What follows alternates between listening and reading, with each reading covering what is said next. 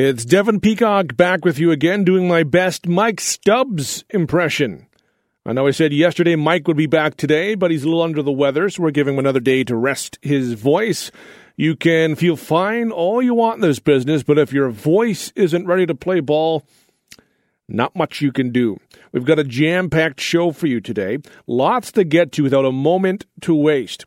We will be talking about General Motors, Canada Post, and Maple Leaf Foods on the program today in that order. As you are aware, Canada Post workers are being ordered to stop their rotating strike as of noon. So that was supposed to have happened to start tackling a massive backlog of mail. Last night, the Senate passed legislation ordering an end to five weeks of rotating strikes. The Canadian Federation of Independent Business says 71% of members it surveyed supported back to work legislation, with about the same amount reporting they'd been hurt by the strike. But the Canadian Union of Postal Workers says it's looking at options to fight the back to work legislation. We will talk to the Retail Council of Canada and the Postal Workers Union about the end of the strike. We will also talk about Maple Leaf Foods and their plan to invest hundreds of millions of dollars into building a fresh poultry facility in London. The only problem is it comes at the expense of some other maple leaf plants in the province, including one in St. Mary's. We will talk to Mayor Matt Brown about the investment as well as Gerry Macartney from the London Chamber of Commerce. We will also talk about an alert you'll be hearing tomorrow. Only a test they're testing the national alert system again, so everyone should be aware of that. Up first, General Motors. A day after General Motors dropped its bombshell announcement that it's closing its Oshawa automotive plant, the federal government is saying very little about how it will respond. On his way into a cabinet meeting this morning, Prime Minister Justin Trudeau repeated what he said yesterday that his government will support affected workers. Obviously, our focus is on the families right now, making sure that we are uh, supporting uh, the folks who have uh, uh who are facing difficult times. Uh, we're going to be there to keep supporting. Them. Provincial and federal leaders alike have conceded the futility of trying to persuade General Motors to keep the plant running beyond next year. However, the union representing upset workers at the GM plant in Oshawa is vowing, quote, one hell of a fight against the auto giant's plan to cease production in the city late next year. Unifor National President Jerry Dias told workers at a packed Union Hall that the Oshawa plant has won every award and is the best by, quote, every matrix. And he promised the union will fight tooth and nail against the planned closure. Dias will meet with Trudeau today in Ottawa. He will be joined by Unifor Local 22 President Colin James. He represents the workers at the Oshawa plant. Colin James is on the line now. Thanks for your time today. Well, thank you. What are you hoping to hear from the uh, Prime Minister during your meeting today? Oh, we're trying to uh, hopefully come out with a solution, hopefully have some support from the Prime Minister, and try and get this decision turned around. What would support from the Prime Minister look like? We've heard a lot of politicians uh, say a lot of things in support of the union and their workers, but not everything um, really may be as effective as some other possible ways forward here. So we have absolutely no interest in extra EI benefits. We would like to see our plant be allocated with product to keep our members working. It's not only the members of the General Motors affected, it's also the members of all of our supplier plants, and there's a definite impact to the community when we talk about all the local restaurants, coffee shops, etc. How committed do you think GM is to uh, leaving Oshawa and some of these other plants? Oshawa, in particular, though, since uh, that's our interest here in this country, or or do you think they could be persuaded to have some new product go into Oshawa? Well, I believe I'm optimistic and believe they can be persuaded to have some new product going to Oshawa. There's a hundred year history in Oshawa. The members at our facilities, not just GM but also supply plants, have increased the productivity in facility. Uh, quality is second to none, and we have a conscientious workforce that goes in there every day and takes pride in their work. When the last contract was agreed to a few years ago, did you think this was possible? Absolutely not. We have a commitment for a four year agreement, which would end in 2020. and we expect General Motors to live up to their commitment. I just I'm curious about how maybe this would differ from previous uh, discussions with the company, and I gather they didn't let you guys know at all that this was coming down. No, we were absolutely caught off guard. Um, they're saying there's no allocation as of December of 2019. However, there's a year that you know they have one year to get some allocation. Uh, we understand that things are changing with technology. However, we should be part of that discussion and part of the solution. I guess I just wondered, just based on in in the past, they've been uh, pretty open to discussing with the union, with governments about the future. This time they were not. Does that signal maybe a lack of interest in continuing, or can that be turned? I believe it can be turned. However, time will tell. What options are available to the union and to the provincial and federal governments here? Well, I mean, when we're talking provincial and federal governments, every other auto industry in the world, the government actually invests in the auto industry because the payback rewards, the dividends are tenfold. Right? The monies that our members spend in the communities and the, the, the tax base, I mean, it, it pays for itself over and over. We're joined on the line by Colin James, the president of Unifor Local 222. So, is that what you're really looking for? I guess partly uh, uh, the provincial government's not involved in this meeting, but obviously this is the federal government and Prime Minister Trudeau. You're looking for you know a dollar commitment or a a commitment to putting that forward to General Motors. Then, if necessary, I believe uh, General Motors has a responsibility to start with to uh, allocate a product to our facility and if that means some support from the provincial or federal government as an investment, I believe it's you know it's tantamount to keep people working in this country. What impact, if at all, does the new NAFTA deal have on this, either in terms of playing a role in the decision to end production or the ability to attract something new to Oshawa specifically or even Ontario generally? Well, Ontario, uh, the auto hub in Ontario is the, has a workforce second to none. Um, NAFTA deal and tariffs the last 15 months, uh, Jerry Dias, our national president and staff, and finally, you know, we thought we had some security after that was resolved, as per se. And here we go. Now we get an announcement that caught us all off guard after the fact. What was the uh, the mood in the room uh, yesterday when um, you were all uh, speaking uh, to those uh, workers? I imagine obviously there would be um, frustration, anger, sadness, but uh, there seemed like maybe some optimism in terms of this doesn't have to be the end. No, I mean our members are devastated. They have demonstrated that they're willing to do whatever they need to do to keep the jobs here in Canada, uh, productivity and quality are second to none. We have a conscientious workforce. And, you know, they're proud to go into work every day and build the best cars in the world, best vehicles in the world. And I mean, um, the message that's being sent is not a positive one. When you're number one and the company wants to close your plant, it does not send a positive we certainly in London, you know, understand what it's like to see these jobs leave, and really one of the the, uh, the frustrating things is being like some you know little drips and drabs.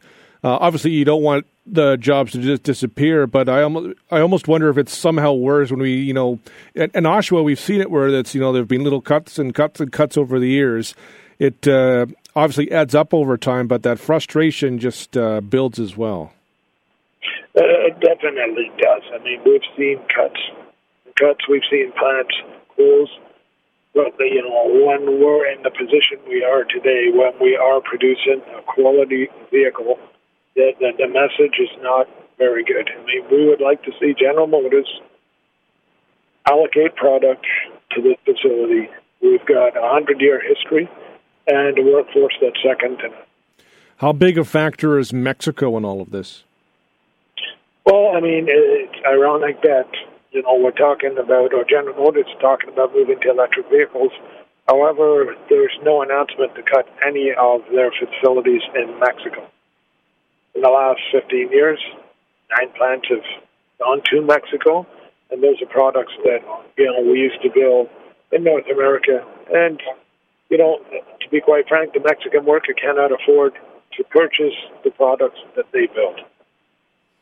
This was something that you know was uh, looked at in the the new NAFTA deal, and I, I do believe there's you know there's parts that put uh, higher wages, or I'd hope there'd be higher wages for Mexican workers just to to even it out. Because right now it's almost not a it's not a fight, but it's not a fair fight when they can uh, pay their workers so little to the, the job that uh, Canadians are, are doing as well. Absolutely, I mean the Mexican work Mexican work on the NAFTA, you know, it was perceived that they would have a better standard of living. Well, their standard of living today is worse than it was ten years ago. They have not benefited at all, other than having jobs. But you know uh, what they're paid is equivalent to two dollars a day. Colin, I uh, certainly appreciate your time. Uh, thank you very much. Thank you very much. Take care.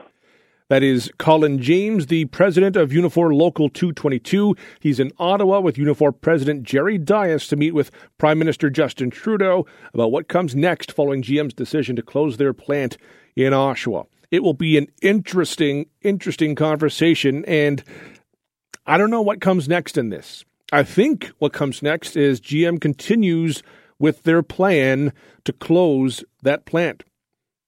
It's one thing to say you're going to fight, and that's what the union should do. That's their job. But GM, I just don't get the sense that GM is really interested in hearing from us in this situation. But we shall see.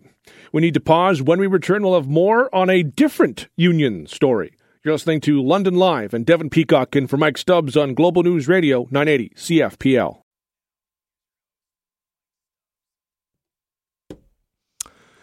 Devin Peacock in for Mike Stubbs.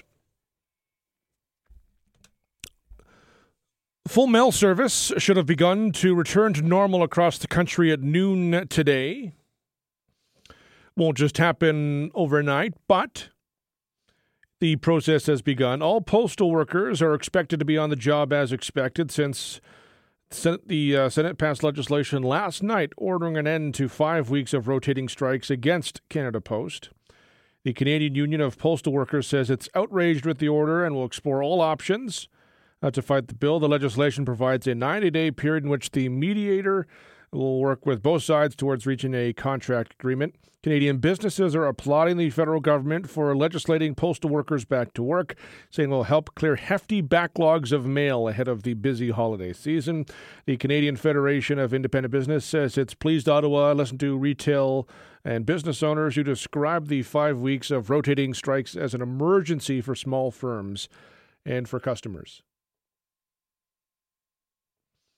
The question now becomes uh, Did the uh, back to work legislation come too late? Uh, we will uh, get uh, to Karl Littler from the Retail Council of Canada in just a few moments, but it's an interesting time because we are what? Just a little under a month away from Christmas. When does the time come where you need to be sending off your parcels? Next half hour, we'll, we, we will be talking to uh, the union to get their uh, take on all of this. The local union, CUPW uh, 556. The union has said they believe the backlog of uh, mail and parcels was overstated. So maybe it's uh, a case where if you're trying to send something or you're hoping something comes that you've ordered uh, for Christmas, it's a case where it'll be just around the corner but the actual backlog we don't yet know. We we have two sides saying different stories, but we don't yet know. It was interesting because when we were talking to uh, Karl Littler from the Retail Council of Canada last week, he was mentioning the days before Black Friday and obviously Cyber Monday being yesterday as days when it would get to the point where, in their eyes, it would be too late to to have this done in a timely fashion, and then it could reach you know a critical stage as we enter the the holiday season. We'll see. But um, at a certain point, is enough enough? Or if you're with the union, I guess maybe enough is not enough. Before the strike started, October 22nd, there were months and months and months of negotiations between the two sides. At a certain point, something's got to give. If both sides are dug in, something's got to give. It can't continue indefinitely, or if it does, what does that say about the service? Now, you will have businesses who are saying, as I just said, that th- this for them was an emergency. In the future, is that an emergency if you can plan for it maybe a bit more in advance? I don't know. But one of the questions raised during all of this has been what is the future of Canada Post? What is the future of Canada Post in this country? We've seen some other countries move to privatize their mail delivery. It's not something you see across the board, but at a certain point, you wonder if that might be down the road, if that might be in the offing. Maybe. But Canada Post is increasingly becoming more of a parcel business. And so when you have Canada Post in the parcel business, along with other private businesses, I think at some point the question has to be asked what is the point of Canada Post being a crown corporation? That wasn't the question that was put to them, the two sides in these negotiations, but you could argue maybe it was hanging over them. So let's uh, talk to Karl Littler from the Retail Council of Canada. Uh, Karl, appreciate your time today. Thank you very much. Thank you. What was your reaction uh, to the uh, back to work legislation and the end of those uh, rotating strikes? Well, we're certainly pleased with the end of the rotating strikes. Um, you know, we, we would have preferred, of course, that they were able to uh, negotiate a deal at the table. But you know, after um, after a year of negotiations and uh, you know almost six weeks of strikes, uh, you know, this is the answer that I think was uh, necessary in the circumstances. When we were talking uh, last week about uh, all of this, you did mention that uh, you're hoping this might have happened a little bit earlier. Did the, the legislation come too late? No, I don't think it's too late. I mean, obviously, each passing day would have led to a mounting uh, mounting situation. Um, ultimately, you know, they're they're back at work, obviously at full full throttle uh, the day after uh, Cyber Monday. So, um, you know, in a sense, that's timely. We were certainly concerned that if it dragged on much longer, that you know you would have had a logjam that couldn't have been broken in order to get stuff out uh, before you know through the holiday season and before Christmas time. But I think we probably dodged that bullet. How long will it take until we know what impact the strikes had on the retail sector? Um, well, we are going to have to have a look at online sales in particular and probably also at in-store sales because there's probably a little bit of a gain on the roundabouts, what's lost on the swings. Um, we won't see all of that in detail, you know, until uh, until the StatsCan numbers for November and December come out in in in uh, January and February. I wouldn't be surprised since this began in October if some people still ordered online knowing the strike was happening, saying, well, it'll get here eventually. That's not to say there weren't, you know, painful moments for retailers or business, but I wouldn't be surprised if people still continued to order online. No, and I think they probably, you know, should feel reasonably confident in ordering online given when the strike had ended. I think if it had gone on for another week, then uh, then I think people would have had to start taking some alternative methods, whether that's order online, pick up in store, or do your shopping entirely in store. Obviously, that's not practical for everyone and in every community uh, in Canada. Um, but I think we've got there. Um, they're a pretty diligent group of people, the the postal workers, as I think most people know. And while it's going to take a few days, I think to clear most of the backlog, uh, I anticipate that we're going to be back to sort of normal service pretty quickly. When we talked uh, last week, there was some concern maybe about the potential for lasting damage. Just Canadians are a little bit slower to the e-commerce side of things. Is that still a concern?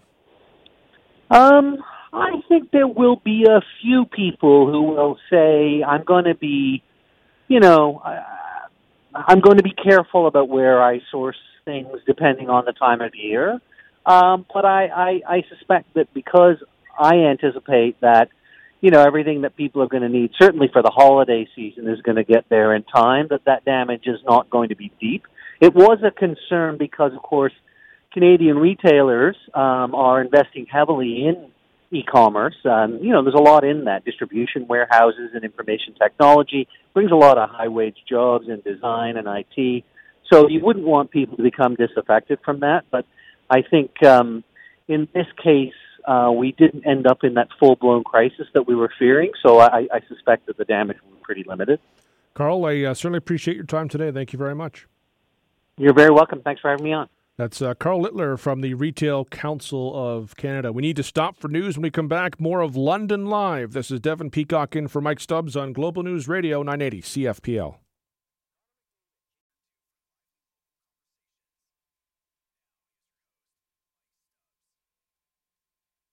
Devin Peacock in for Mike Stubbs. I want to keep our focus on Canada Post for a moment and hear from the other side of the coin. The Canadian Federation of Independent Business says back to work legislation is never an easy choice, but it says Ottawa's decision to legislate postal employees back to work will help salvage the holiday season for small firms and consumers. As we said, mail service was set to resume at noon after the Senate voted 53-25 to pass legislation ordering an end to five weeks of rotating strikes. The Canadian Union of Postal Workers issued a statement declaring it's exploring all options to fight the back to work legislation. Negotiations have been underway for nearly a year, but the dispute escalated more recently when CUPW members launched rotating strikes back on October the 22nd. Those walkouts have led to backlogs of mail and parcel deliveries at the Crown Corporation Corporation's main sorting plants in Vancouver, Toronto, and Montreal. The back to work legislation may be music to the ears for business groups, but not for the Postal Union. To discuss that further, we are joined by Karen Finlay Russell, the president of CUPW Local 566. Thanks for your time today. Again, you're welcome. It's uh, it's nice to be able to talk to you today. What was your reaction to the news of the uh, back to work legislation? I guess being proposed, but more so uh, passing uh, yesterday. Um, well, I, I can't be surprised, but I was um, disappointed. I, I guess is is the best way to put it. Disappointed in the government uh, not understanding um, our rights to a negotiated collective agreement. That's what it feels like to me. Um, we have that right and it's now been taken away from us. When the rotating strikes began on October the 22nd, did you think it would still be um, they would still be going on over a month later? Truly, no. Um, I thought we would have been able to negotiate a collective agreement by now. With the rotating strikes, do you think they were successful or not? Because I mean, certainly they put a lot of pressure, which would indicate success, but we haven't got to the conclusion. I don't know if either side really wants. Maybe Canada Post is happier with this uh, than obviously the union would be, but um, they were certainly effective in drawing attention um, to this because contract talks have been going on for nearly a year, but uh, for most Canadians, that was really under the surface. Yes, and I I, I do believe that um, the rotating strikes definitely drew attention to what was happening. Um, yes, you're absolutely right that most of the public had no idea that we'd been negotiating, and it was actually a year that we'd been negotiating. It's, I think, just a couple weeks over a year at this point. Um, but uh, to, to to show true success um, is not possible at this point in time. We won't know that until we see what the collective agreement looks like. Uh, just because it's been that year, what has stood in the way of there being a, a deal here? Do you th- do you think? My personal opinion is that uh, the corporation didn't want to deal with the union. They didn't want to give in to the demands of the union um, for safe workplaces, uh, for equality for postal workers, and for um, hiring more people so that there isn't so much overburdening. How difficult can it be to negotiate with a crown corporation when when we've seen this before sometimes where uh, there is that back to work legislation that's kind of hanging over or, or the possibility of it anyway that's hanging over it. It, it can sometimes lead to the crown corporation maybe not being as willing to negotiate. And i think that's exactly what happened this time. I i think that they always have that um law in their back pocket, the back to work legislation in their back pocket, and if they don't feel like cooperating, they don't, and they know we'll be legislated back. At what point did you start to think that maybe the back to work legislation would become a reality? When I mean, there being there being calls for it for a while, but the government held off for a while. Um, probably yesterday afternoon when I heard the Senate vote. oh, really? Yes, because I, I really felt that um, by members contacting their senators and letting them know the impact and how they felt about it that uh, some of the senators might have made a different decision or sent it back. What is the mood of uh, postal workers now the legislation has uh, pa- has passed? Many postal workers are um, dismayed, they're outraged, they're frustrated um, because we all just want to do our job and have the protections um, in our collective agreement that work for us as postal workers, and we don't have that now. We're going back to work under the old collective agreement. Um, and it's the holidays, which means that volumes increase, tension increases, hours increase. So they're they're pretty frustrated. It's going to be quite the job. I mean, uh, the holiday season is busy regardless, but we've got the the backlogs uh, because of some of those rotating strikes. That's going to create even more work for postal workers. Definitely, I don't know that the backlog is as excessive as they say it is, um, and I'm not seeing much of a backlog in Ontario. We process a lot of mail in uh, 24 hours, so I think uh, the backlog won't take as long as Canada Post is predicting. Do you think they were they were playing it up then, just to to increase the how serious or the severity of it all? Yes, I do. Do you have any concerns with uh, workers uh, back on the job now? I absolutely do. Uh, it's uh, factual. It's in in the records. We're going to see at at least uh, 315 disabling injuries um, over the next few months. Just because, maybe even a month just because of uh, the weather, uh, or or for some other reason? Well, the weather plays into it, but but letter carriers being out on the street in the dark um, up until nine o'clock at night um, plays into it, and then you add on top of that the mail volumes, um, and the corporation has the ability to force overtime to those letter carriers as well. So they they may finish their own route and then they come back to the installation and the boss says, you know what, I have half of another route here that you have to go do now, even though it's seven o'clock at night. There was a, a protest uh, on Monday here in London. Are any more of those types of uh, protests scheduled or uh, considered, or would that does that effectively end with the back to work legislation? Um, at this point in time, there is no protests um, scheduled in London, uh, but I can't tell you what National is going to direct at this point. We have, uh, or 90 days has been set for the mediator uh, to see if a settlement can be reached. Do you think that's possible? I mean, what happens after 90 days, maybe if we are in the same situation we're in today? Well, I'm not confident that a mediator is going to resolve the issue because we've had mediators involved all along. So I, I'm not feeling confident about that, and uh, then we'll go to the next steps where we'll end up um, being arbitrated. What's the uh, so that's that would be the next step where it's just the arbitrator just decides and, and it ends that way. Yes, yes. Um, so they will arbitrate a collective agreement, um, and hopefully they'll realize um, our concerns, and and we'll see some improvement in the collective agreement. But I cannot guarantee that. What would need to change over the next ninety days for there to be a deal done? Hopefully, uh, Canada Post would have to recognize um, our concerns about health and safety. They would have to look at that forced overtime clause in our collective agreement. The RSMCs would need to be paid an hourly rate and for all hours worked. uh, not just the the scheduled time they're supposed to work because that's what's currently happening, and they would have to increase positions um, across the country. We will uh, follow this with interest, uh, Karen. I certainly appreciate your time today. Thank you very much. You're welcome. You have a good day. That's Karen Finlay Russell, the president of CUPW Local 566. We need to pause. When we return, we'll have more of London Live. This is Devin Peacock in for Mike Stubbs on Global News Radio 980 CFPL.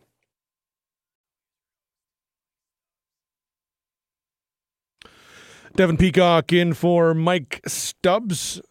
He is uh, off sick, hopeful to return tomorrow, but uh, we shall see. Sometimes with the voice, it's there and then it's gone, and then it's there and then it's gone again. So hopefully he's on the mend. Remember back in January when Hawaii was in a panic because they were about to, they thought they were about to be attacked? Luckily, we haven't seen anything like that uh, here. That happened because an employee pushed the wrong button. Worst case scenario. Back in May, you may remember officials tested Canada's emergency alert system as part of Emergency Preparedness Week. We're due for another test. It will happen tomorrow. I mentioned the Hawaii thing just because. Now that was a test. This you just just so people don't freak out.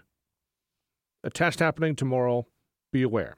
Each province and territory will have one test message distributed over TV, radio, and to compatible wireless devices at 1:55 local time. With the exception of Quebec, their test will be at 2:55 local time. The Alert Ready system was developed with many partners including federal, provincial, and territorial government agencies, Pelmorex, the broadcasting industry, and wireless service providers. It has enabled government authorities to deliver emergency alerts to Canadians during threat to life situations over TV and radio since 2015 and to compatible wireless devices since this past April.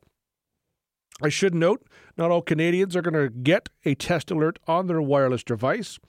May occur for a number of reasons, including uh, compatibility, depending on your device, your connection to an LTE network, cell tower coverage, settings, lots of different aspects. So be aware of that as well.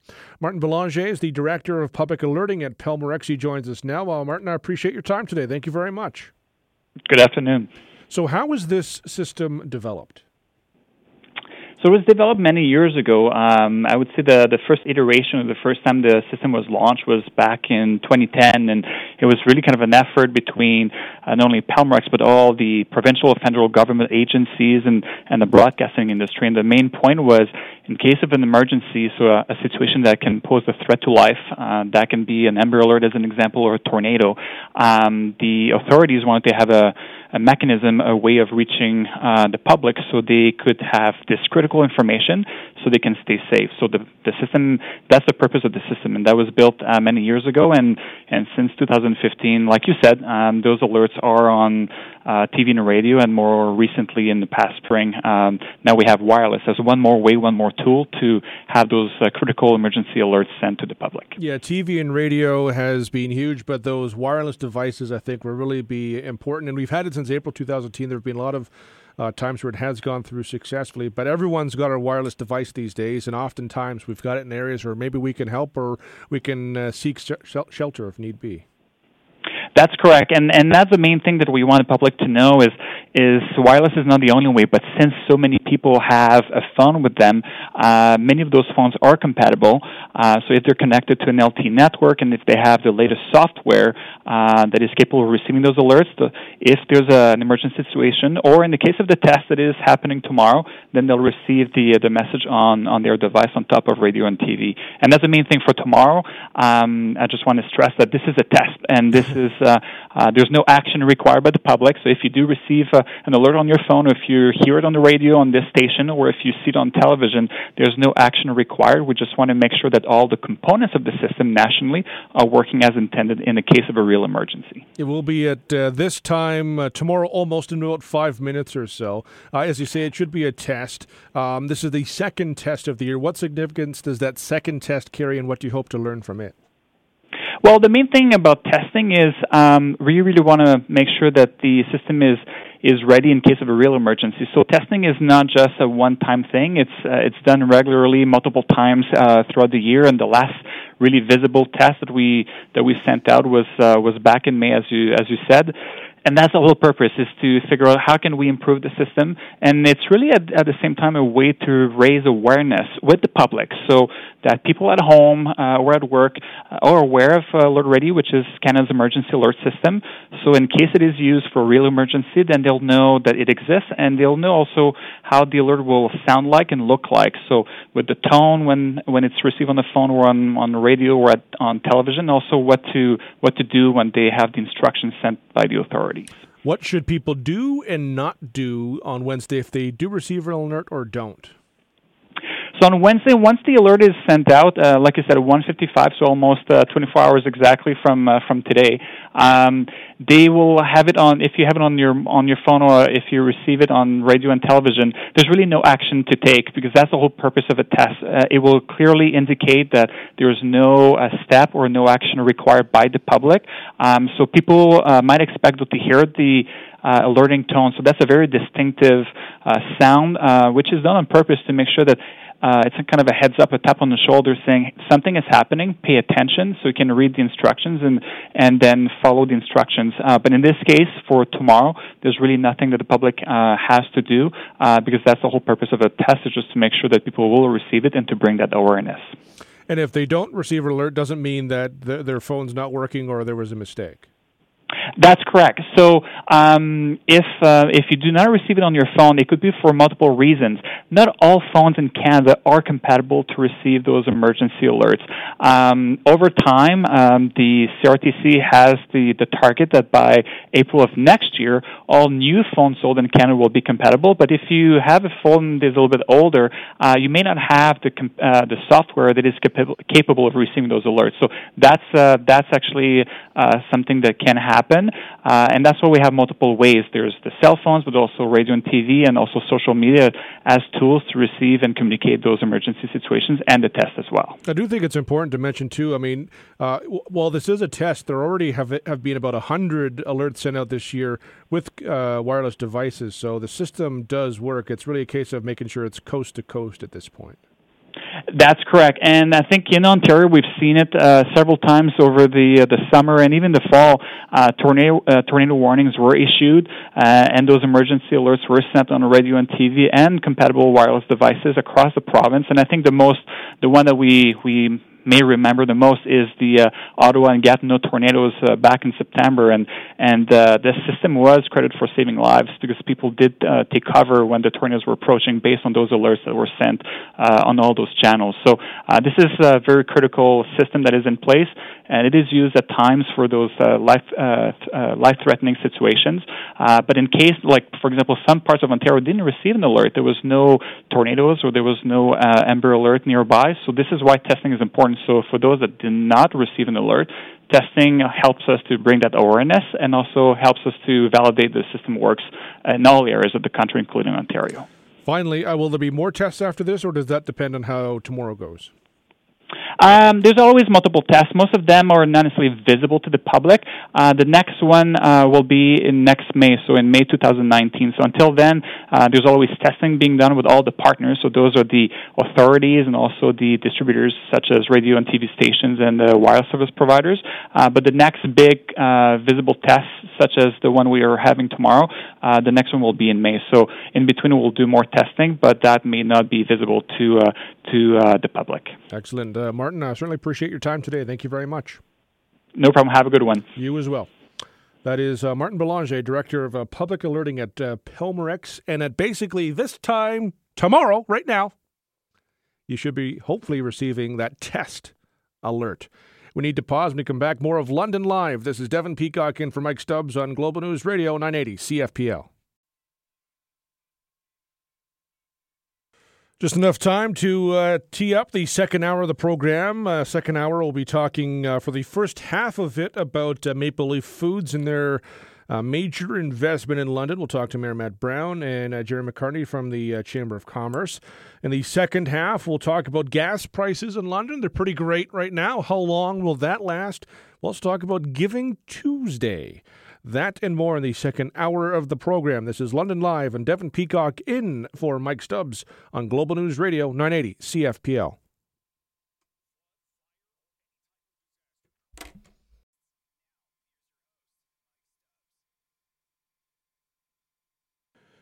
We are into the second hour of London Live. This is Devin Peacock in with you once again. Mike is under the weather. The new council has not been sworn in yet. That will happen in a few days. New council will have their first meeting next Monday at the London Convention Centre. They will all be sworn in, but officially, that's actually going to happen this weekend. The current council ends at the end of the month. Even though it's a couple days, we can't go one, two, or three days without a mayor and a council. So, this council will be officially sworn in over the weekend. Then they'll have their first meeting, will happen again in front of a crowd on Monday. I mention this only because I can already tell what will be a focal point in the first State of the City address by incoming Mayor Ed Holder Maple Leaf Foods. They certainly picked an interesting day to announce a major investment in London while everyone was still digesting the terrible news out of Oshawa came word Maple Leaf was going to spend $600 million on a new facility for London. 605.5 million to be exact. They will spend another 5 million on related projects over the next five years and will receive 34.5 million from the provincial government and 28 million from the federal government. Their new facility will be 60,000 square feet. It will employ 1,450 full and part time employees to start once operations begin in the spring of 2021. Construction will begin this spring. The unfortunate news is that the plant in London comes at the expense of three other plants. Maple Leaf Foods will close their plant in St. Mary's by late 2021 and their Toronto and Brampton plants by mid to late 2022. Those plants are between 50 and 60 years old, they say, and their location, footprint, and infrastructure limit opportunities to expand and modernize to meet the growing market demand. The company plans to provide those employees with job opportunities at the new facility or other plants it operates, as well as services to help them eventually find new employment. It's tough news for St. Mary's, but hopefully those workers will get jobs in London. So we feel for St. Mary's, but this is great news for London. To talk about this, we're joined by London's outgoing Mayor Matt Brown. Thanks for your time today. Oh, you bet, Devin. This is a huge day for London, and I'm so pleased to talk about it. Yeah, I mean it's a it's a pretty big uh, pretty big day. One of the uh, the largest investments we've uh, seen uh, for this sector. Uh, I guess apparently uh, in the country, but certainly for London, absolutely. Oh, absolutely! This is a historic moment for London. We're talking about a six hundred and sixty million dollar investment that's going to bring initially about fourteen hundred jobs to our region and that's their starting point. We learned today that they want to start at 1,400 um, permanent and part-time jobs and grow from there. Uh, you, kind of illustrated just in terms of the numbers, but how big is this really for London? Because this is a huge investment. You know, in terms of impact, there's a lot of ways to measure impact. You know, one is the uh, 1,400 plus new jobs. There will be another 1,400 new jobs that are uh, spin-offs to this based on service industry and based on suppliers. And as well, we're talking about 300 jobs that will be based on construction. And so uh, it's going to have about a 1.2 billion, that's billion dollar impact on our local economy. Can you talk at all about how long this has been in the works? Because these kinds of announcements uh, don't just happen, sometimes they can take years. Uh, several years is what I can say. I know that uh, these talks are always confidential, and I, I, want to honor that. We have a unique model here in London that allows uh, the London Economic Development Corporation to lead the uh, talks from the city's perspective. They work hand in hand with uh, many city staff that are really the unsung heroes in these types of situations uh, to bring things together. And then, of course, we need to work with our provincial and federal governments of the day to make this happen as well. Why do you think uh, Maple Leaf decided London was the place for them? Uh, you know, I think that it was the great work of the LEDC and, and our city staff, and it was also our gift of geography. We are uniquely positioned for agri-food, and we've seen uh, some significant investments over the past uh, 10 or 20 years in that regard. This is by far the largest investment. So we think about uh, our location in southwestern Ontario. We are in the heart of the agricultural uh, area of, of our province, really the, the breadbasket of our province. We're also uh, positioned on the 400 series highways uh, far enough away from the GTHA that we can deal with congestion problems in a different way. That means there are about 125 million potential customers within a 24 hour drive. Uh, and thirdly, uh, we are blessed with having two Great Lakes that supply our local water system within uh, one hour in either direction. So all of those things add up to providing us with what I would describe as a, a niche market, a way for us to differentiate from other communities and uh, allow us to uh, uh, win a bid like this, win a massive bid like this. We do have uh, a growing agri-food uh, sector. It's, it's sprouted over the past uh, 10, 15 years, and I'm not trying to use puns there, but it's really been interesting just to see how it's uh, how it's grown over the years. It has, and, and that hasn't been by accident. The uh, London Economic Development Corporation, in uh, consultation with the city councils of, of each of the day, have identified a number of serious priorities where we can win. And this is an area that we've identified uh, as I spoke about earlier, uh, that is a niche market for us. It's something that we can do that other communities can't. And it just makes sense for us to focus our energies on things like agri-food, for example, and in a number of other areas as well. Our, our, location, in terms of you know proximity to the highways and even the airport, uh, also would play into our factor, just in attracting lots of businesses, but uh, also agri-food in particular. Well, and the airport doesn't hurt a bit. We are blessed to have what I describe sometimes as a hidden gem, which is uh, an international airport within our uh, within our city proper, and uh, it's an airport that has a lot of room for growth as well. We see, I think, about six hundred thousand uh, flights from uh, a, a commercial perspective in and out of London, as well as a lot of cargo that it travels in and out of London. Uh, so, we're you know all of these things add up to um, something that uh, that becomes a good fit. Now, this doesn't happen by accident, as I said before. The LEDC is something that council makes a, an annual investment in. It provides us with an arm's length uh, organization that can negotiate these deals outside of the political realm. I think that's very important. But something happened inside of the political realm that was extremely important over the course of the 2014 to 2018 council, and that was a significant investment in industrial lands. We called it our industrial land use strategy. It was a very close vote several years ago, if you recall, uh, and it is millions and millions of dollars that are being directed to making sure that we have these types of lands serviced and ready to go in the right places for when opportunities like this come along. And so, hats off to council um, from 2014 to 2018, and I really want to respectfully draw the attention to these kinds of investments to the incoming council uh, this is a perfect example, as is Dr. Oetker and a number of other uh, plants that have uh, made investments in London, as to why we need to make these investments uh, on the front end. That leads to one of the questions I was going to ask in terms of we, we know governments, politicians don't create jobs, but they can create the right atmosphere that can lead to jobs. Uh, that that land is an example of that. Uh, what and London's done a lot to, to try and be in the position it, it was in today to attract a, a major uh, employer. Yeah, and we do so at a loss. It, it's like a lost leader. We hear um, stories about grocery stores that maybe sell uh, their milk or other produce at a loss uh, so they can attract customers. Uh, we do that to some extent with uh, our industrial lands. And so we will buy the land, uh, we will make the initial investment uh, to service the land, uh, and then we will sell those, uh, those lands uh, potentially at a loss. Of course, the gain is the uh, thousands of jobs and the uh, multi-million dollar uh, and in this case, billion dollar economic impact that uh, comes from that kind of foresight. Uh, Wayne Gretzky used to say you have to skate to where the puck is going. Uh, this is a good example of what a council needs to do to ensure that we're ready and open for business when um, international uh, businesses uh, come forward and say, we're looking for a location and we need it by such and such a date. We have to be ready. Could this lead to similar investments uh, in the food sector or the agri-food sector? A lot of these businesses do like to be grouped together. Oh, I think so. I, I think that if you go back uh, as far as 2001, uh, council under the leadership of Anne Marie DeCicco-Best uh, started out in this direction and identifying agri-food as an area where we can win.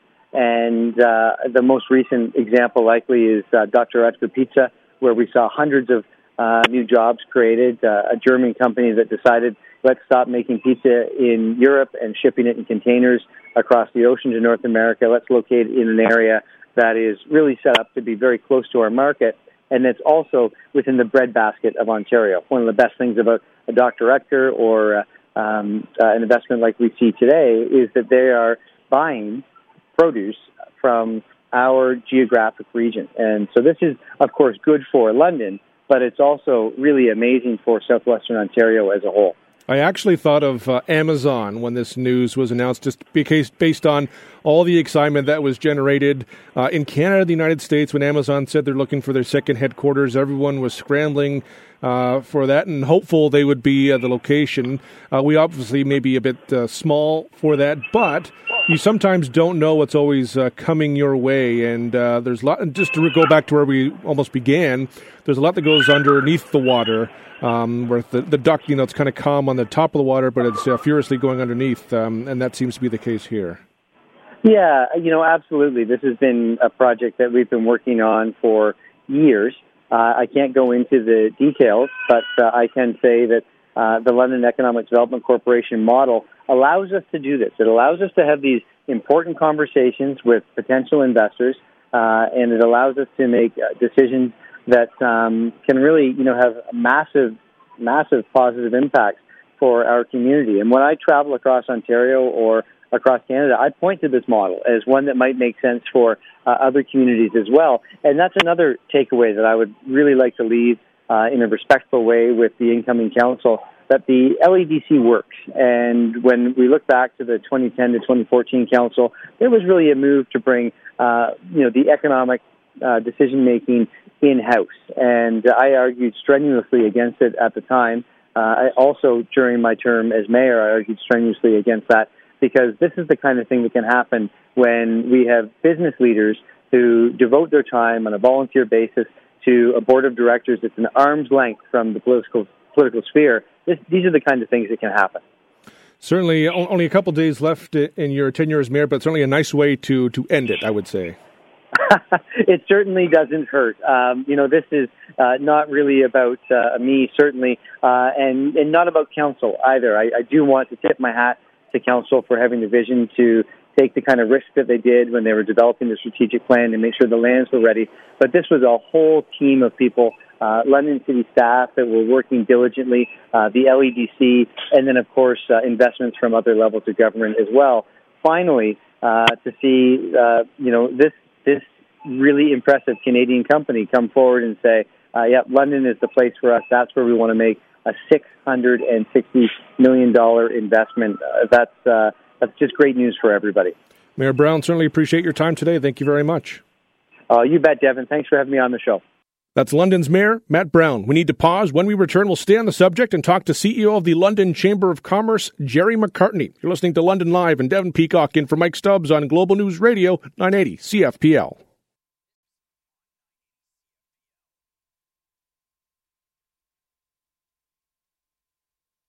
Devin Peacock in for Mike Stubbs. Mike's a little under the weather today. It's been an interesting start to the week. We've had some good news and some bad.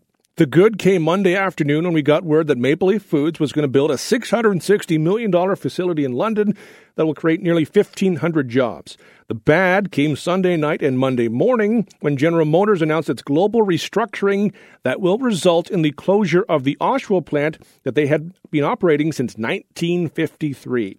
The GM news is terrible for Oshawa and bad news for spin off jobs, which could impact London. The Maple Leaf news is good for us, not great for St. Mary's, will be losing their plant. To talk about this and the changing landscape in the region, we're joined by Gerry Macartney, the CEO of the London Chamber of Commerce. Thanks for your time today. No, you're most welcome. Uh, well, I want to start with uh, Maple Foods, and then we'll circle over to, to GM because they kind of flow together in, in a way. Uh, obviously, uh, Maple, Maple Leaf uh, coming uh, to, to, to London with a huge facility, both in size and in dollar value, is just absolutely massive. It's huge. It's um, it adds to the already uh, successful agri food cluster that we have here in London.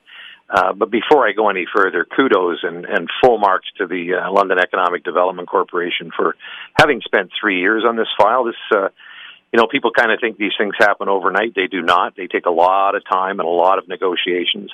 Uh, and they were very patient and very uh, confidential, I might add, in pulling this together. And that's really the magic uh, behind an economic development corporation like this. They get to work privately with private sector folks uh, to bring these kinds of announcements on board.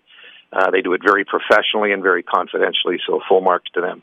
This is one of those cases too, where I mean, you know, politicians don't create jobs; they create the environment for jobs, and and that's the kind of the case we see here at other places where it because it takes time. It takes three years sometimes to to get uh, a huge influx of jobs.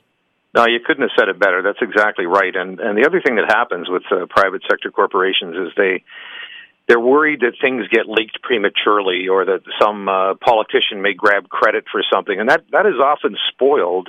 Uh, or in some cases, canceled deals like that because if they can't depend on a community to be confidential, uh, why would they want to invest there? So I think we've handled this extremely well, uh, and and the rewards are obvious. We've got uh, one of the biggest announcements in Canadian history for that sector, and and it uh, really bodes well for London's future. The you mentioned before the, the sector here with agri foods and uh, uh, foods in, in, London. It's not the first of these types of uh, companies we've seen come to London. Certainly, this might be one of the largest investments we've seen, but it's really you know a nice growing piece for London and for the region. Yeah, we've got over 7,000 people engaged in this sector now, so that's uh, clearly one of the largest, and it's growing fast. If you look back 10 years ago, we didn't have the Cakery, we didn't have Dr. Oetker and others and these are they cluster. They tend to gather in the same vicinity in the same area. And why do they do that? Uh, if you look at London and the immediate market area around us, uh, we, we could truly boast that we're Canada's kitchen. We're surrounded by dairy and wheat and poultry, and these are all the ingredients that it takes to uh, to make a, very vibrant uh, food cluster and an agri-food business area. Our location helps with that as well, you know, being close to Detroit, close to Toronto, 401, 402. We have an airport here. So, in terms of um, being just positionally in, in the right spot, it, it's, it's a benefit to us. Gosh, Dad, we should hire you to be in the uh, economic development marketing area. That's, that's exactly right. We're in, we're in a very strategic, uh, we call it the catbird seat. If you took a compass and arced out a, uh, a one day drive from London, never mind airports and other, but we're within uh, that drive, you, you would find 50% of uh, North America's population, about 49% of its payroll, and about 49% of its GDP. Uh, that's all within a one day drive of London. Now, yes, you could move that compass point around, but we're in that strategic uh, catbird seat in, in terms of just in time delivery and the right geography at the right time over the past, you know, 15, 20 years, we've become a little bit better at, you know, maybe diversifying um, what we what we are about. We're not just about one specific thing. Uh, that said, the agri foods sector is that really a, a, growing area for London, or maybe the future for London? Absolutely. If you uh, look around the planet, whether you're talking Asia, Europe, or any place else, what the world needs is clean, safe, sustainable food. Uh, and we're the, the kind of technology that we have here is coveted around the world. So the more plants we have like this one, like Maple Leaf and others, uh, the more we're looked at as the leading edge of that uh, that requirement around the planet. Uh, we don't uh, have anybody doing it any better, and I think that's what the world sees right now. We've got a lot of Asian companies looking at Canada for that clean, safe, sustainable food production, uh, and we've got it right here in London, Ontario. The flip side to that, of course, is uh, the unfortunate news we saw with uh, GM in Oshawa and that plant closing. That's uh, bad news for Oshawa, bad news for uh, Ontario and the, really the country. But in terms of spin offs, uh, that's something that could impact uh, many different communities, London being one of them. It's true. not good news, and I feel very badly for Oshawa and the families that will be affected by that. It's, um, it's something that I think futurists and others have seen coming. Uh, GM has clearly made a statement that they need to conserve uh, dollars. Uh, but I think the the message that we ought to take from it as Londoners is is what GM is saying longer term. They're not looking at uh, combustion engines anymore. They're looking at uh, electrical vehicles and and uh, autonomous vehicles these are things we need to be thinking about as a society and particularly as an economy here in London. Uh, if that's the way that industry is going and they're the largest uh, in that space, uh, then the others are not far behind. Uh, we need to make sure that we're we're on top of that technology and that we're reacting to it accordingly. Um, I'm not sure where buses will be in that in that conversation, but we need to take a look at that as well.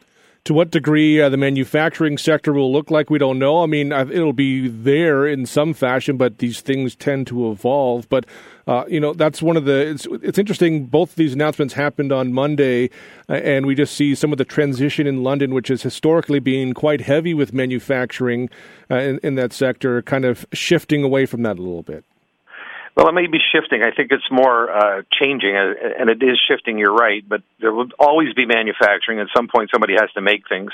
Uh, we still have about 26% of our workforce engaged in, in manufacturing, but it may look different uh, down the road than it looks today. And I think we have to be prepared to evolve with it, make sure we're on top of those trends, and uh, and react accordingly. But as you say, it is that, that trend, and uh, potentially what we see with GM, uh, we could see with some other companies and other automobile companies, and so it's something to be mindful for the future.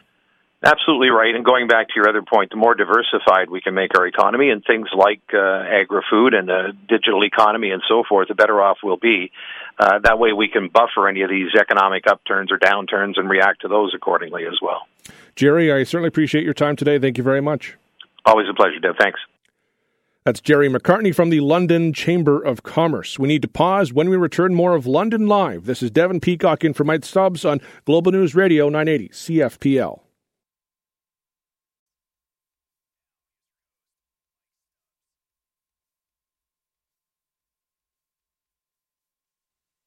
We are into the home stretch on London Live. This is Devin Peacock in for Mike Stubbs. I'm sure you have, but have you seen how low gas prices have been in lately in London. Gas is selling for 90.9 cents a litre for regular today. You might be yelling at the radio now telling me not to jinx it, but I don't think you need to worry. All indications are these prices are here to stay for a couple more weeks. Call it an unexpected Christmas gift before the new year arrives. Once 2019 arrives, we can expect an increase due to the federal carbon tax coming into effect. That'll bump gas prices up by about 5 cents. That's then, and this is now, and we've got some pretty good gas prices, all things considered, and London's one of the better places in the province to buy gas. To talk about this, we're joined by gas price analyst Dan McTeague from GasBuddy.com. Thanks for your time today. Uh, good to be here, Devin. Thank you. Uh, can't help but notice as I uh, drive around London, seeing some uh, pretty nice uh, gas prices, and uh, it, they've been uh, pretty in a pretty good position for a while. Is this something maybe we could expect to to linger for a little bit here? Well, a lot of people are smiling these days, Devin, only because these prices are substantially lower than what anyone would have thought of just five, six weeks ago, when many thought we would be going to $100 a barrel oil, and we'd be seeing prices more in the $1.30 range right now, of course, uh, you can get prices as high as a dollar four, dollar five point nine, all the way down to ninety cents here in London. Uh, and it's likely that that price, uh, although it could go up on the wholesale side, about two cents a liter tonight. The general trend is, uh, at least until the first or second week of December, uh, that we're going to see prices remain where they are, uh, possibly go a little lower, depending, of course, on uh, markets and how they react to a whole host of uh, bad news, including uh, the possibility that at the G20 meeting here, uh, President Trump will uh, make uh, good on his promise to uh, land-based uh, Chinese uh, imports, uh, some $200 billion worth. So that's likely to force downward pressure on uh, energy commodities, including gasoline. Oil prices uh, lower than what we expected. What changed to allow that to happen? Well, it has a lot to do with geopolitics and uh, the uh, leading up to November 4th, when uh, the U.S. was to impose harsh sanctions on Iran, uh, it, it, did impose sanctions on some of its economic uh, output, but it uh, basically gave Iran a pass when it came to oil. There was a sense that uh, if you were to uh, embargo all Iranian oil exports, the world would have been left short by a million barrels a day. Instead, at the last moment, the U.S. State Department, the Trump administration, despite its comments uh, leading up to that date, decided uh, to give exemptions to pretty much every major oil importing nation. And here I'm referring to India, China, uh, the South Korea, Taiwan. Uh, anybody who needed an exemption got one. That meant that uh, rather than having uh, the shortage, we suddenly have a massive surplus. Not only that, in the weeks leading up to it, the president warned and uh, pushed uh, OPEC to produce a lot more oil, about a million and a half more barrels than it otherwise would have. And we have reports this morning that Saudi Arabia has broken all-time records in terms of production at 11.2 million barrels. So what it really means is there's a glut, and that glut's not likely to be uh, resolved at least until OPEC meets again on the 6th of November of December. And with that, we have at least a window of opportunity of at least two weeks where uh, prices are likely to remain relatively low, perhaps even going a little lower. It's a nice little uh, Christmas uh, treat, I guess. I mean, how low potentially could they go? Well, you know, who would have thought 90 cents a liter in the evenings here in London uh, just a couple of months ago? You know, you may see a few gas stations move down to 85 should we see a $2 a barrel decrease. Uh, put in perspective, uh, at the beginning of October, the uh, international, the North American benchmark for oil, WTI, West Texas Intermediate, was 76 plus a barrel. Now it's just barely over 50, 51. So uh, yes, a big uh, uh, you know setback I think for producers, but certainly uh, welcome by most consumers who are now saving. If you're looking at about seventy dollars a liter compared to the beginning of uh, September, you're probably saving about eighteen bucks a week on fill-ups. So uh, yes, definitely a, an early Christmas gift and likely to remain at least the next several weeks. Uh, at which point, uh, I think we'll probably be saving enough to save up a few dollars for the odd uh, Christmas gift. However, on uh, January 1st, the uh, federal Liberal government will be reimposing a carbon tax. So uh, I think that's the big bump we're going to see, and that'll push prices up permanently for the 2018 for, for 2019 uh, to the tune of 5.3 cents a liter, increasing two and a half every year for the next three or four. So for um, uh, once we get to you know January first, because of uh, that carbon tax, could we? What are the chances we go back under a dollar anytime soon? Do you think? Well, I think uh, if things remain the way they are, you would stay at a dollar, uh, maybe a few days, a few hours every day under. Uh, but if I'm seeing a lot of gas stations in the evening here in London selling for ninety point nine, so it's conceivable that uh, if nothing else were to change, uh, you'd be at 95, 96 cents a liter at the low end and a dollar ten at the high end. But I suspect that uh, the good times may not last forever, especially into 2019. What's happened with all of these low unexpected prices has been a uh, surge in demand, especially in the United States. We saw that here in the last week with their Thanksgiving uh, driving season. Uh, it was exceeded expectations in terms of sales, but also in terms of uh, of, of use of uh, fuel. And so I sense that by January and February, we're going to start to see a correction upwards. And by March, April, we could be back to the high prices we saw pretty much throughout most of 2018. I was just uh, looking at uh, the website gasbuddy.com, and this time last year we were in the dollar seventeen range. So uh, from then to now, quite the difference. But I guess it does illustrate just you know how uh, how much variance there can be and how these uh, prices can fluctuate. Well, that's right. And of course, with oil at $50 a barrel versus 55 last year, with a carbon tax of uh, 4.8 cents or cap and trade last year, uh, you can start to see where the difference gets made up. Uh, you know, five dollars on the, rather, five cents a liter on gasoline, another near five cents on the cap and trade. That's ten cents. So average prices, uh, we're seeing a lot more uh, vigorous activity from gas stations who are willing to shed their entire 11 cent retail margin in order to maintain market share and, of course, get you into the stores to buy other products. But, uh, you know, London has to be among the most vigorous uh, and competitive, I would almost say cutthroat markets when it comes to gasoline stations. If you're in the business of selling gasoline in London, you better have a bigger plan selling other products because you're not going to make it selling regular gas. That was going to be my next question in terms of just how London ranks. I mean, uh, certainly maybe uh, we're quite it's, it's an it's an aggressive market, but do we generally does that result in better prices in other parts of the province? Yeah, I think London sort of stands out. I mean, there are examples in Ottawa and Windsor, sometimes even over in Chatham, but uh, you know, as a as a habit, uh, as a routine, uh, there is. Uh, uh, you know, obviously after four and five o'clock and later into the evenings, it is now well known that gas stations uh, tend to rid themselves of uh, what it costs to turn on the pumps, recognize or honor credit cards and reward programs.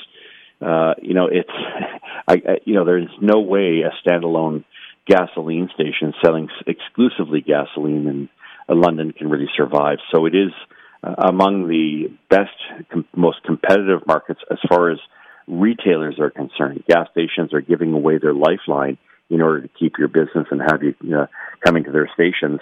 Beyond that, uh, there aren't many you know, cities that compare to it. Uh, you might get a few that might come close to it from time to time, but uh, if I'm buying gasoline and I had uh, some, I could wave a magic wand and transport my vehicle myself to any city in Ontario. It'd be London when it comes to buying and fueling up. Dan, I certainly appreciate the time and the insight. Thank you very much. Hey, that was great. Thanks for reaching out, Devon.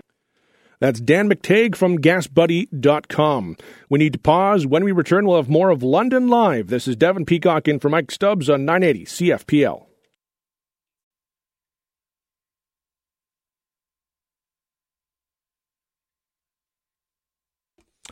Devon Peacock in for Mike Stubbs. Today is Giving Tuesday. Is tomorrow something? That's a legit question. I mean, I I I googled it earlier. We have Black Friday. There's something on Saturday too, I believe.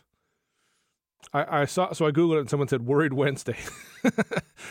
worried because you've spent so much money. I don't know if it is. Giving Tuesday though is uh, this is the seventh year of Giving Tuesday. And do you partake? There was an interesting study I saw that came out last year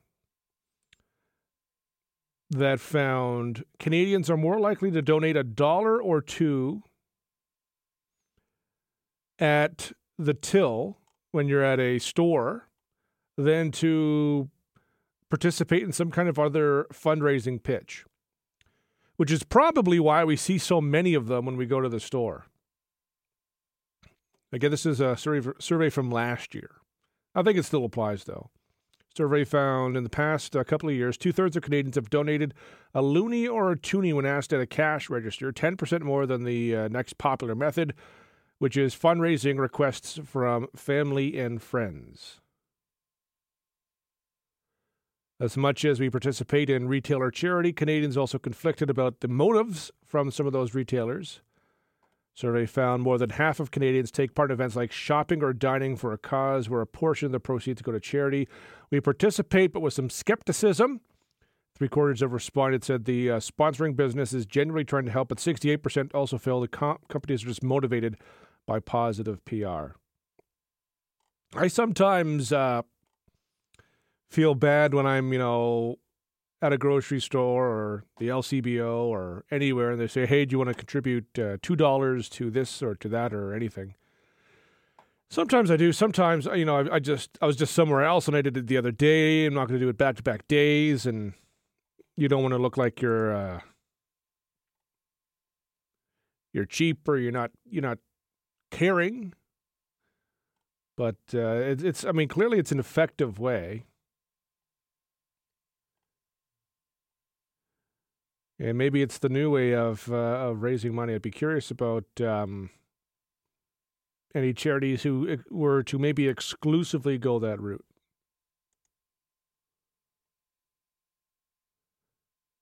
There was uh, a group called Canada Helps who were um, calling on Canadians to take part in Giving Tuesday. Apparently, in 2017, uh, an estimated 6 million Canadians took part in Giving Tuesday. Since its inception in 2013, Canada Helps has seen an increase of 468% in overall donations made on the uh, day of Giving Tuesday. And so, this one story I saw today was saying Giving Tuesday, now it's in sixth year. I saw one earlier that said it's the seventh year. Six or seven years. I mean, one thing I just was unsure of because I, I a while ago, not sure why. A while ago, I signed up for uh, this little thing that comes down my email every day. I thought, oh, it might be neat if you see some sort of weird day. Like today is peanut butter day, say.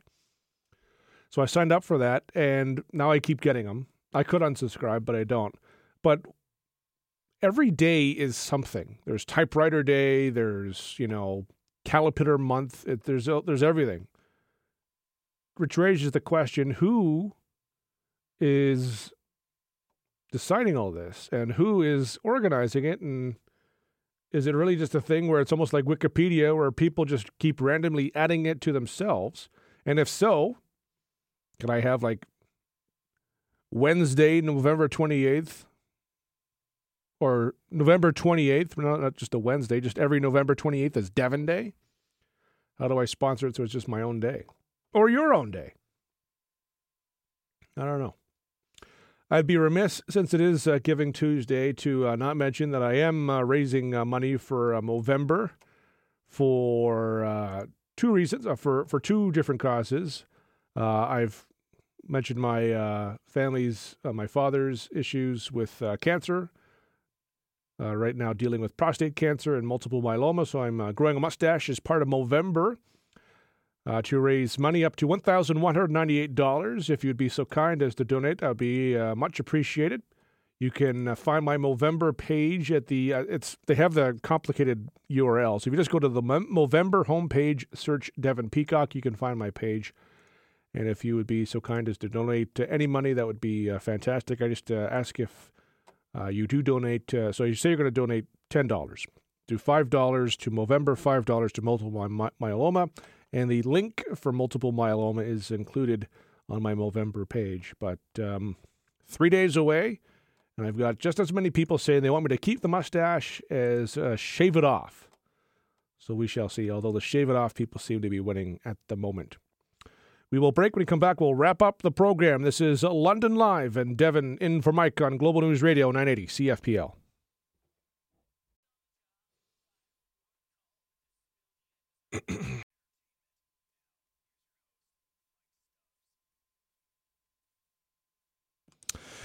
My thanks to uh, Colin James, to Karl Littler, Karen Finlay Russell, Martin Belanger, Matt Brown, Gerry Macartney, and Dan McTeague for coming on today's show.